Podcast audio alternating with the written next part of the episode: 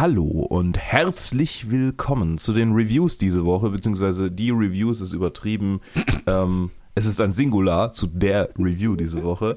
Joe sitzt hier tatsächlich physisch neben mir. Oh mein Gott, was ist passiert? Ähm, es ist mal wieder Fantasy Filmfest, Nights in diesem Fall und äh, die wurden wegen ist, ja. Corona verschoben. Ja. Wegen der, ich weiß nicht, ob ich das schon mal erzählt habe, aber einem meiner Lieblings-YouTuber, äh, Cruz, äh, äh, sagt nie Corona, sondern die Backstreet Boys Re Reunion Tour. Okay. Einfach. Ich weiß nicht so richtig warum, aber es ist witzig, dass sie das machen. Okay. Äh, Ich äh, denke, wir- da gibt es jetzt ganz viele witzige Kombinationen damit. Gar garantiert so. Ah, They sold so many tickets, so many tickets. Okay. Ja. Ähm, wir, wir reden über die aktuelle Snowpiercer-Folge, äh, was so ein bisschen den Podcast zusammengehalten hat über die letzten Wochen. Äh, die aktuelle Folge These Are His Revolutions. Director dieses Mal Everardo Gaut, der schon bei der Serie Mars ganz viel gemacht hat. Second Unit Director von äh, Romeo und Julia war, also die Version mit Leonardo DiCaprio. Und Days of Grace hat er auch gemacht. Hm? Und die üblichen Verdächtigen spielen mit Jennifer Colony, äh, Co Colony, Connolly. Ich bin gerade erst aufgestanden. Jennifer Connolly, David Dix, Mickey Sumner und so weiter und so fort. Und in dieser Folge geht es richtig zur Sache. Wir kommen nämlich in die Revolution. Wir, wir kommen beim, beim, beim Start des Films an, sozusagen. Ja.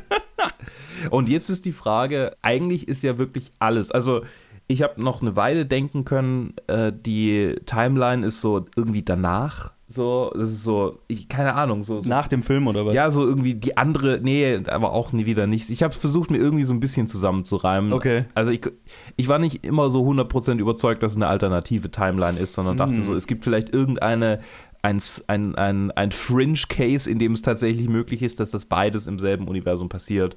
Aber ähm, jetzt ist ganz klar, Jennifer Connellys Charakter gesteht, was sie getan hat und wir äh, können uns sicher sein, dass äh, das, was im Film passiert, quasi in diesem Universum niemals passiert ist. Ja. Weil, ähm, ja, Gibt ja keinen, Wilford. Genau, also es gab nie wirklich einen. Also Es, es ihn gab schon einen, aber der war relativ schnell ums Eck gebracht. Ja, was ich cool finde. Ne, ne Ja. Ich dachte so die ganze Zeit, oh, und vielleicht, vielleicht war er voll das Genie und die haben quasi so versucht, sein Andenken. Nö, nö, er war ein Idiot. Ja, fuck him. Sehr schön. guter Twist. Ja. Sehr guter Twist. Hat dir die Folge auch so sehr gefallen wie mir? Es war, glaube ich, so ziemlich. Also, natürlich, weil es halt zur Sache geht und so und weil es so langsam alles, alles richtig ins Rollen kommt. Ja. Ähm, was natürlich meine Lieblingsfolge bisher. Ja, ich weiß nicht, ob es meine Lieblingsfolge war, aber es war eine sehr gute Episode und ich mochte.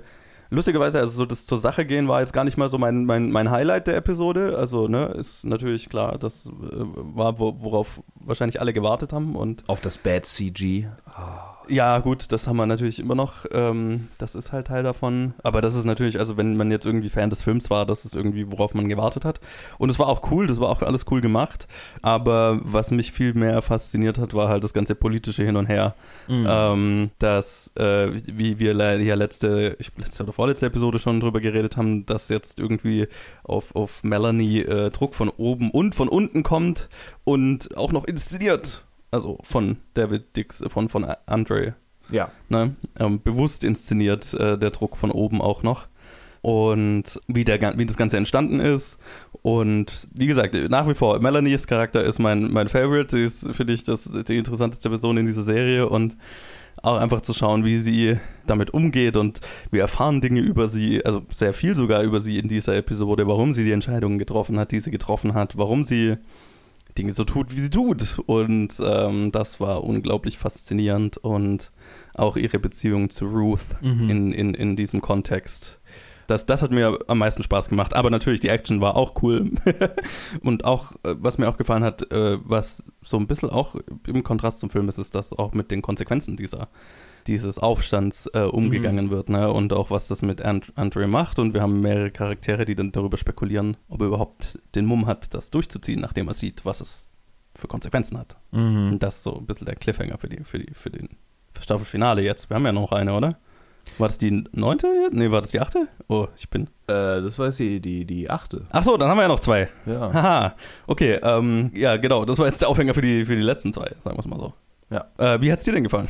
Gut, äh, wie schon gesagt, also eine Lieblingsepisode vermutlich bisher, äh, die allein schon der Einstieg war irgendwie cool mit, mit der mit der mit der Psycho mit der Ja. Psychofrau, Ja. wie sie, wie sie da so, wie so ein, wie so ein Raubtier hinter, Mhm. hinter ihm hockt. Ich habe schon über einige Folgen hinweg jetzt so langsam irgendwie so die Zweifel daran äh, in mir getragen, ob ich tatsächlich David Dix als Main Guy so richtig feiern kann, weil schauspielerisch ist er manchmal ganz schön on the nose, könnte man sagen. Mhm. Man könnte auch sagen, dass er ein ähnlich schlechter Filmschauspieler ist wie ich. manchmal, ja, es, man, manchmal fehlt mir irgendwie so, ich, vielleicht ist es auch einfach, vielleicht liegt es auch am Charakter. Es, es muss ja nicht an ihm persönlich liegen. Ich habe ja, ich habe noch nichts anderes mit ihm gesehen, aber, aber ich habe so manchmal das Gefühl, das ist so, so ein Charakter, der eigentlich mega subtil sein soll, von dem wie er geschrieben ist, so mit diesem, mit diesem, mit diesen Plänen, die er da so hegt. Aber gleichzeitig habe ich immer wieder das Gefühl, dass er so, dass, es, dass, dass er halt so richtig over the top äh, äh, irgendwie äh, die, die, die Dinge zeigt, die in ihm vorgehen Mhm. durch Mimik. Und zwar richtig over the top. Und weiß nicht, manchmal, manchmal ist es irgendwie, manchmal, manchmal wirft mich das einfach irgendwie so ein bisschen aus der Bahn, wo ich denke, Mhm. Irgendwie, das, das weiß. Und in dieser Episode war es halt auch so, da, da, wie er quasi traumatisiert durch die Reihen der Leute geht, das ist halt einfach quasi 100% traumatisiert. Mhm. So, da, da ist irgendwie kein Spielraum mehr. Mhm. Und keine Ahnung, ich, ich, ich habe halt irgendwie irgendwann ein Problem damit, wenn jemand Emotionen immer zu 100% spielt. Mhm. Ja, also ich kann dazu nur sagen, ich glaube, das hat mit dem Drehbuch und wahrscheinlich auch der Regie zu tun, Ja, weil ja, ich habe ihn schon in einigem anderen gesehen. Ja. Und also gerade vor kurzem habe ich mir Blindspotting zusammen zum Beispiel angeschaut, was ein exzellenter Film ist. Mhm. Und ich meine, er hat schon diese Tendenzen, er kann ganz gerne, er spielt ganz gerne mal. äh, Ich meine, er kommt auch vom Theater und so. Ich meine, ich habe mir jetzt gerade Hamilton angeschaut, da ist er ja auch einer der Ach so, Hauptperformer okay. 2016 gewesen im Ensemble. Ähm, ne, da hat er, hat er Jefferson gespielt. Mhm. Und ähm, er kommt halt aus dieser Welt und das, das, das merkt man auch. Da kommen diese Tendenzen, glaube ich, her, aber ich habe das Gefühl, unter einem entsprechenden Regieeinfluss ist das auch, ist, ist er eigentlich ein wahnsinnig charismatischer und guter Schauspieler. Also ich mag ihn. Ich, das, deswegen, das Lustige ist, ich glaube auch mit, das ist mit auch ein Grund, warum ich Melanies Charakter so fast so viel spannender finde, ist, dass ich da, David Dix hier nicht überragend finde in der Rolle. Also ich finde ihn gut, er, er ist gut, Mhm. aber er, ist, er sticht jetzt nicht raus. Und in allem anderen, was, wo ich ihn gesehen habe, sticht er total raus. Ne? Okay, okay. Und hier geht er so ein bisschen unter und ist, ich meine, es ist auch, nee, es ist keine undankbare Rolle, aber es ist eine Rolle, die halt mit sehr vielen Klischees beladen ist, so dieser Revolutionsleader zu sein. Und das habe ich mir schon bei im Snowpiercer Film tatsächlich gedacht, bei äh, Chris Evans, dem ich Mhm. das auch nicht 100% abgekauft habe. Der es sehr anders gespielt hat natürlich, aber es ist halt einfach eine Rolle, die, die hat man schon so oft gesehen und auch so, ne, natürlich hat er in dieser Episode seine große Rede, die er schwingen kann, wo alle dann äh, Ahu, Ahu, Ahu machen. Und keine Ahnung, ich glaube, nachdem man ein paar sehr, sehr großartige Beispiele davon gesehen hat, kann halt irgendwie kein anderes Beispiel dagegen wirklich gewinnen mehr in, in dieser Position. Mhm. Denke ich mir da immer. Ja, ich meine, wenn man Spartacus gesehen hat, Den ich noch nicht gesehen habe, aber. ja, also die Serie meine ich, Ach so, nicht, okay. den, nicht den Film, okay. die Serie. Den habe ich auch nicht gesehen, aber gut, die Ja. ist ja. ja wohl sehr anders als der Film. Oh ja, oh ja, oh ja. Ja, und das ist, das ist, glaube ich, so ein bisschen bei Ding, und- aber das ist, das ist, hat jetzt gar nichts mal mit David Dix direkt zu tun, sondern mit dieser Rolle von einem Revolutionsleader generell in jedem Film und jeder Serie. Da muss schon, das muss schon sehr, sehr gut geschrieben und besetzt sein, damit das auf mich noch einen wirklichen Eindruck hat. Einfach weil ich es schon so oft gesehen habe. Klar.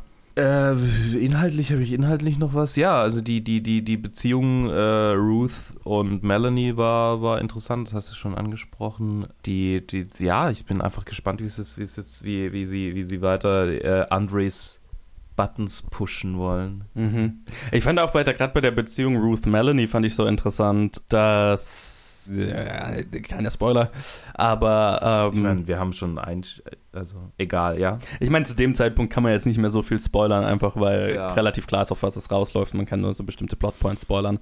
Ähm, aber einfach die Konfrontation zwischen den beiden, ähm, was wie Melanie sich entschließt, ihr gegenüber sich zu öffnen und zu, quasi zu präsentieren und ähm, zu versuchen, sie auf, mit ihr auf einer, auf einer rationalen Ebene zu kommunizieren. Und da, ich fand es total spannend zu sehen, wie Ruth reagieren würde, weil ich mir nicht sicher war, wie ich ihren Charakter bisher lesen sollte, dahingehend, ob sie jetzt die volle fanatische äh, Richtung geht oder ob das eine Maske ist, die sie aufsetzt und so weiter. Ne? Mhm. Also gerade in dieser Episode, wo, wo die Folgers und der der, der äh, Sicherheitstyp mit ihr das erste Mal darüber reden, ne, wo er sie zu dem Date in Anführungszeichen einlädt, fand ich es interessant zu sehen, ihre Reaktion drauf, weil ich gedacht habe, okay, ist da vielleicht irgendwo noch so was Rationales drin? Ist da oder ist es, ist es so diese, ist, ist es einfach so diese fanatische Überzeugung oder, oder Devotion? Wie sagt man auf Deutsch? Keine Ahnung. Unterwerfung. Und, ja, genau, zu, zu Mr. Wilford, den sie halt da irgendwie so als, als, als heiligen Symbol da vor sich herträgt, ähm, ist das, was sie irgendwie in ihrer Position hält. Und wir bekommen eine Antwort mhm. in dieser Episode. Mhm. Und es war ein, ein, ein, interessantes Hin und Her. Es ist auch, ähm, es ist auch interessant, weil, weil, obwohl wir als Zuschauer schon wahnsinnig viel mehr von Melanie mitkriegen als irgendwie so die, die, die, die Charaktere, habe ich immer wieder Zweifel so, also gerade in dem, in dem Moment hatte ich trotzdem, obwohl es sehr ehrlich wirkt, hatte mhm. ich trotzdem Zweifel, ob es nicht doch vielleicht wieder irgendwie ähm, kalkuliert ist. Mhm, mh. So, das ist, das ist, der Charakter ist so, so perfekt aufgebaut. Ja, und auch sau, sau gut, also großartig gespielt von Jennifer Connelly in ja, dieser Episode. Diese Also, wieder, wieder großartig. Oh, als, als, als, äh, als der Sohn von seiner, von seiner Tail-Mom erzählt. Mhm. Oh, und sie dann einfach nur steinern anstarrt. Ja, ja. Ah, Super, super.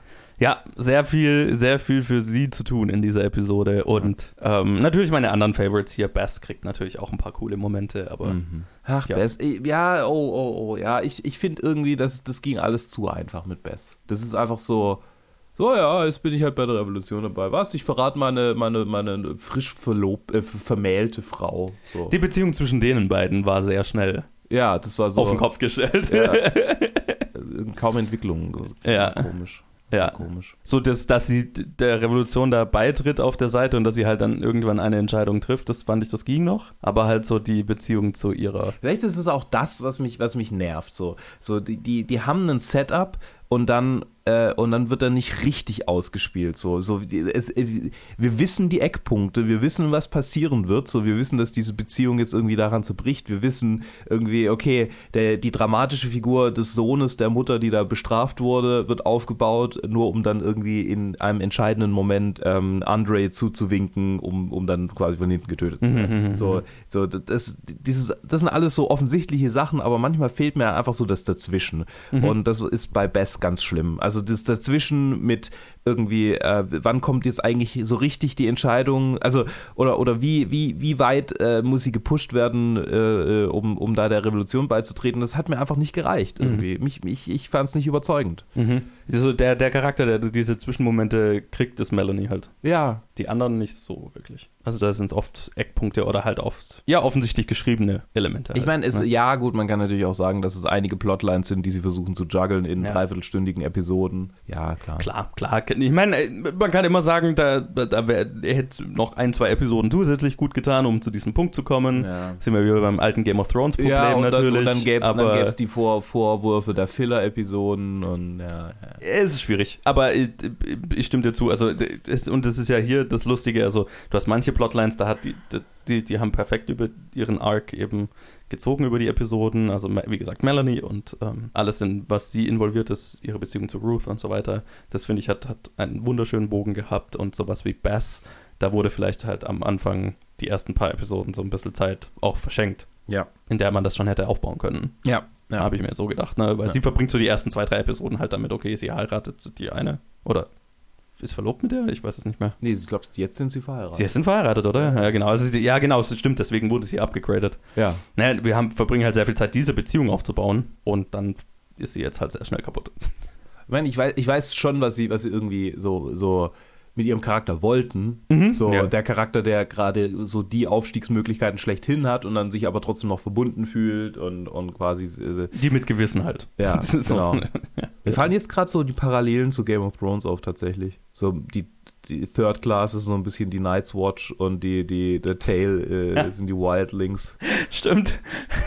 Und es ist auch mit, sie sich, sie durchzulassen oder nicht? Ja, mit, mit Eis und, und, und. Ah, witzig. Heißt das, dass sie jetzt bald getötet wird von ihren, von den anderen äh, äh, Breakmen und äh, Break Persons und dann von, wer wäre dann die, ah, die, die, die Sängerin, der, der Ja, ja. Melisandre. Oh, das fand ich heute auch so, oh, ich habe mein äh, Revolutionsoutfit an. Ja, ja, ja, ja, voll. Mit den, mit den Lederbändern. ja. Hast du noch irgendwas zu der Episode zu sagen? Nee, äh, ich glaube, das war's. Ich, äh, wie immer, ich bin gespannt auf, auf das Finale. Und ähm, Wir, wir, wir schauen, dass wir nächste Woche mehr schauen. Beziehungsweise diese Also- Woche schauen wir auch viel, aber wir sind halt, wir sind halt im Fantasy-Filmfest und da tatsächlich ist Samstag so für mich auch immer der Tag, an dem ich dann noch ein paar Sachen nachhole, die die Woche über rauskamen und das, ist, das fällt jetzt halt voll weg. ja, genau. Also zum Beispiel hier, äh, der Netflix hat ja einen sehr prominenten neuen Release mit The Old Guard, Ja. den ich sehr gerne angeschaut hätte für diese Episode. Das habe ich Ja. einfach nicht geschafft. Aber das kommt auf jeden Fall nächste Episode. Ähm, und ich bin jetzt tatsächlich sehr gespannt aufs Fantasy Film Festival. Das ist das erste Mal seit Monaten, dass ich im Kino bin. Dito, Dito, oh, das, wird- das wird so ein, so ein Sensory Overload. Ja, das wird so, oh, was, was ist das?